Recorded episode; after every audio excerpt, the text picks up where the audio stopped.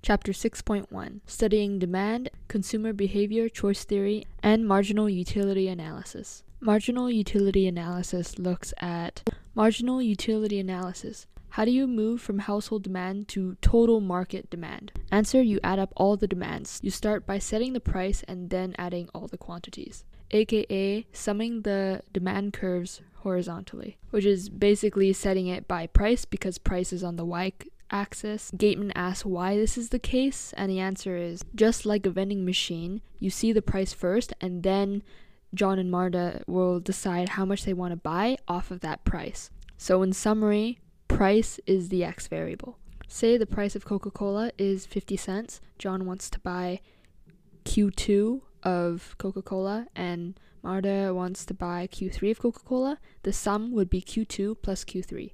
Critical thinking moment why is it that when big designer brands like Louis Vuitton or Michael Kors jack up the prices that people want to buy more? Next concept, marginal utility theory. First, let's look at utility. Let's define it as satisfaction or happiness, fulfillment of a want. A util is a measure of utility, UTIL. And in this case, we use ordinal measure, which is basically saying uh, 10 utils is not 10 times more than 1, it's just greater than 1. It's a ranking system. So if someone likes Coke more than Pepsi, they won't say, I like Coke 5 times more than Pepsi. The only relevant information here is that they like Coke more than Pepsi. So there is total utility and marginal utility. Total utility looks at the happiness of consuming all the units of the good, and marginal utility looks at the happiness from consuming one additional unit of the good. New concept the law of diminishing marginal utility. It states that marginal utility satisfaction decreases as consumption increases, specifically at a certain point. Let me use an example. So, say you buy like eight beers. When you have zero beers, your total utility is going to be zero, your marginal utility is going to be zero. When you have one beer, your total utility might be like say 4. That's based off of preferences or as Gateman says from your brain. And your marginal utility will also be 4 since it went up by 4. And so by the time it goes on, goes on, goes on, uh, by your 7th beer, you're probably pretty wasted and you're probably indifferent if you have it. So your total utility might just stay the same at whatever utility it's totally at, and your marginal utility will therefore be zero since nothing changed. Now, by the eighth beer, you might be like completely sick, you don't want to have it, your total utility might go down as having that extra one might actually uh, be like a minus one in marginal utility. Where do economics and psychology meet? It's the idea that a consumer is willing to give up more for the first beer than they are for the last beer. I also want to talk about the slope of the graph. The moment your marginal utility starts decreasing from the highest marginal utility point, which in the other case was 4. So it starts decreasing to like 3 and then plus 2, plus 2, then plus 1. So at that point, uh, plus 3, that'll be the point where the slope of the tangent starts to decrease, starts to flatten out. Then, when your marginal utility hits zero, that's the slope of the tangent, so it's just a horizontal line. And then, when it starts decreasing to a negative, obviously the graph will indicate that it start to it's starting to point down. You can imagine it as a uh, upward or downwards inflecting parabola. Also, I should mention that the point where the slope starts decreasing, so like marginal utility is no longer 4, it becomes 3, that's called the inflection point. So let's break this down into three stages. At stage 1, your slope of the tangent is going to be positive and you're thinking, "Hey, it's it's been a long time since I had a beer. I'm enjoying it." Stage two is when it hits the maximum and your slope starts decreasing. It hasn't gone below the x axis to become a negative y value, but at this point you're just thinking, hey, this beer is so so. Finally, stage three is when your value, your x value, goes below the x axis and it becomes a negative y value. And at this point, you're thinking, hey, I'm sick of this beer. So keep in mind that the marginal utility is the derivative of the total utility. Also, keep in mind that the inflection point in the total utility curve is going to be the maximum of the marginal utility curve. Also, your marginal utilities added up make the total utility. Now, I can't show you this because I'm talking, but I would recommend just going on the graph and seeing that for yourself. On the right, you'll see that the marginal utilities add up to the current uh, total utility, whatever that'll be. Next concept total utility maximization. The idea behind this principle is that consumers generally want to maximize their total utility. And how do they do this? Bear with me because this is a hard concept to explain. But basically, say you have two goods, beer and pizza, and you only have $10. The consumer is going to want to utilize those $10 so that the marginal utility of, of pizza equals the marginal utility of beer. This is known as equating marginals. The formula of this is the marginal utility of x divided by the price equals the marginal utility of y divided by price per dollar. Now, why is this price per dollar? It's because you can't measure utility from an extra car to utility of an extra Coke. Prices are there as a measure so that the denominators are the same, which is price per dollar. Also, choices are binary, meaning that meaning that it's yes or no. Now we're going to talk about the math associated with marginal utility.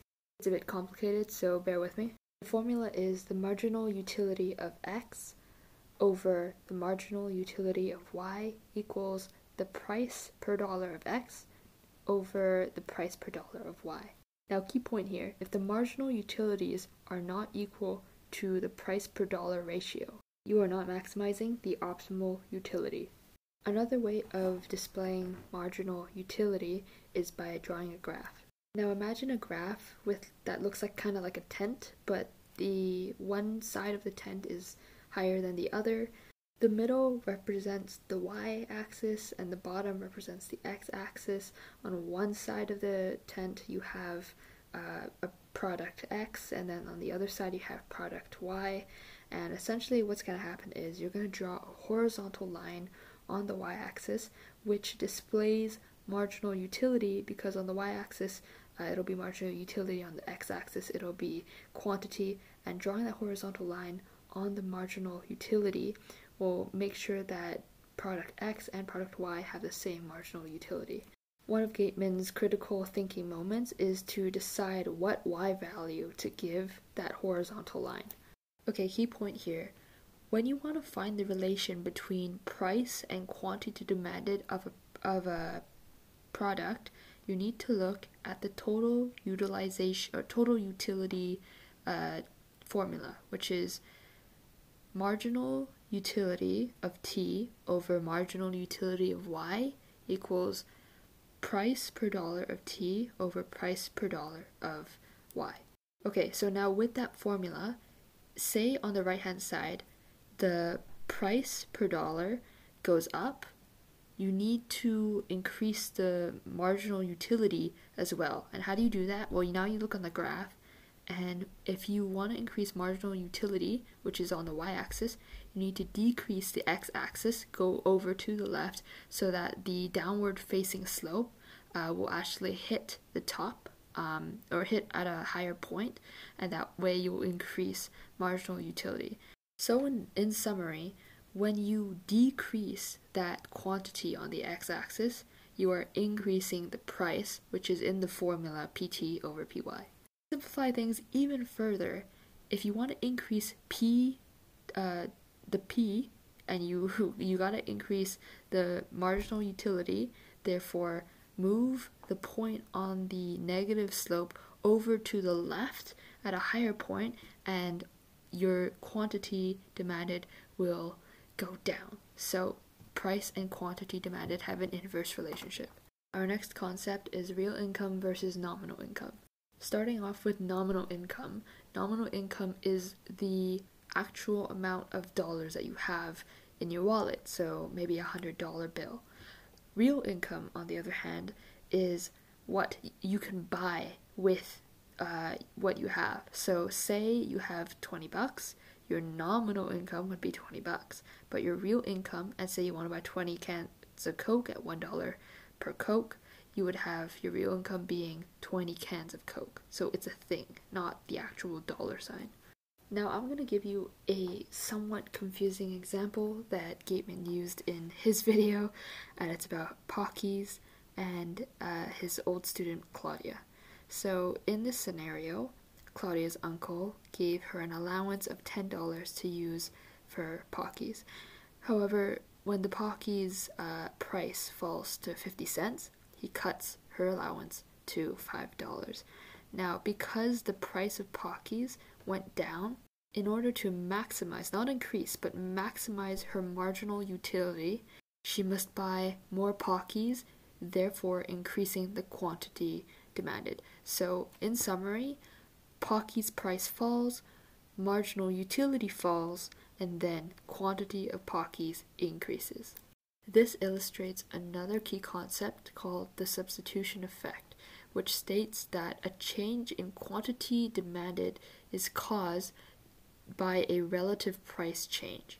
The substitution effect will always be negative because as price falls, the quantity will increase, or as price increases, the quantity will decrease. So it will always be negative. Concept income effect. It's a change in quantity demanded due to a change in real income. So, say Claudia now receives her old allowance back, which is about $10. In order to maximize her utility, and if Pockies are a normal good, she will want to buy more Pockies. And this is essentially one of the ceteris paribus principles, where if you have an income that increases, your demand will increase. But in this case, uh, the quantity will increase.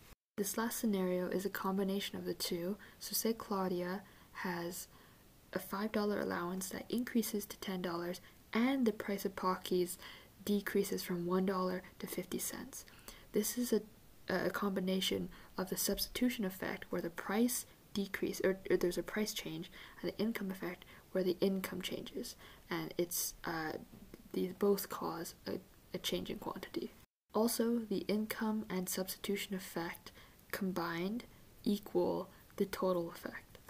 Next concept is income elasticity and price elasticity. First, with income elasticity, it's two goods we've already talked about, which are normal goods and inferior goods, so I won't go over that. But with price elasticity, it's something we haven't covered, and it's one, ordinary goods, where an increase of price equals a decrease in quantity demanded. And a giffen good, which is very rare, is when an increase in price equals an increase in quantity demanded. And this is related to the infamous D curve, which is uh, positively sloped. So the demand curve is upward uh, facing. Now, before I get into an example of uh, giffen goods with the Irish potato famine in the 1800s, I want to talk about income elasticity. When you have a negative income elasticity of demand slope, it's associated with inferior goods, meaning an increase in income will, least, will lead into a decrease in the quantity demanded. Now, if you have a positive income elasticity slope, um, it's associated with normal goods, where an increase in income will lead to an increase in quantity demanded. Okay, for example, we're going to use uh, potatoes in Ireland in the 1800s. So it was seen that potatoes were a staple and a large population of Ireland depended on potatoes. So when the price of potatoes increased, the people had less money to spend on uh, on more luxurious goods like mutton and meat and that sort of thing. Therefore, so when potatoes increased, and they were buying potatoes anyway, they had to stop buying uh, these luxurious goods like meats and stuff like that. So that's why when an increase in potatoes, uh, increase in price of potatoes went up, the quantity demanded of potatoes also went up because the money that would have been used to be spent on meat was now being used to be spent on potatoes. Okay, there are two requirements for a Giffen good.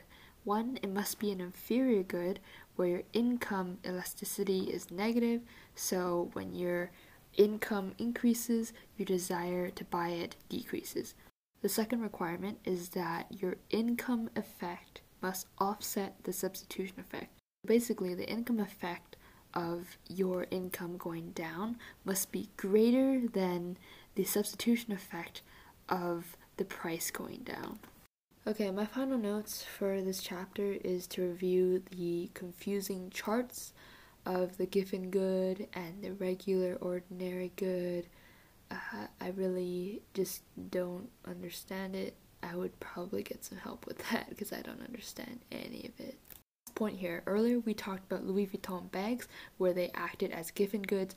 Now they're called conspicuous consumption goods and they're examples of upward sloping demand curves where the substitution effect in this case is positive. Therefore, as the relative price increases, the consumer wants it more. I thought we would get to the reason of this, but turns out there is no very clear reason. Uh, there's the example that happiness is relative, so if you live in a big city, you might really care about impressing people with designer dreams, but if you're a farmer, you probably couldn't give a crap. And there's also passive consumption, which is, I think, the idea that um, where you see other people wear it as well, uh, where these designer clothing that makes you want to wear it as well.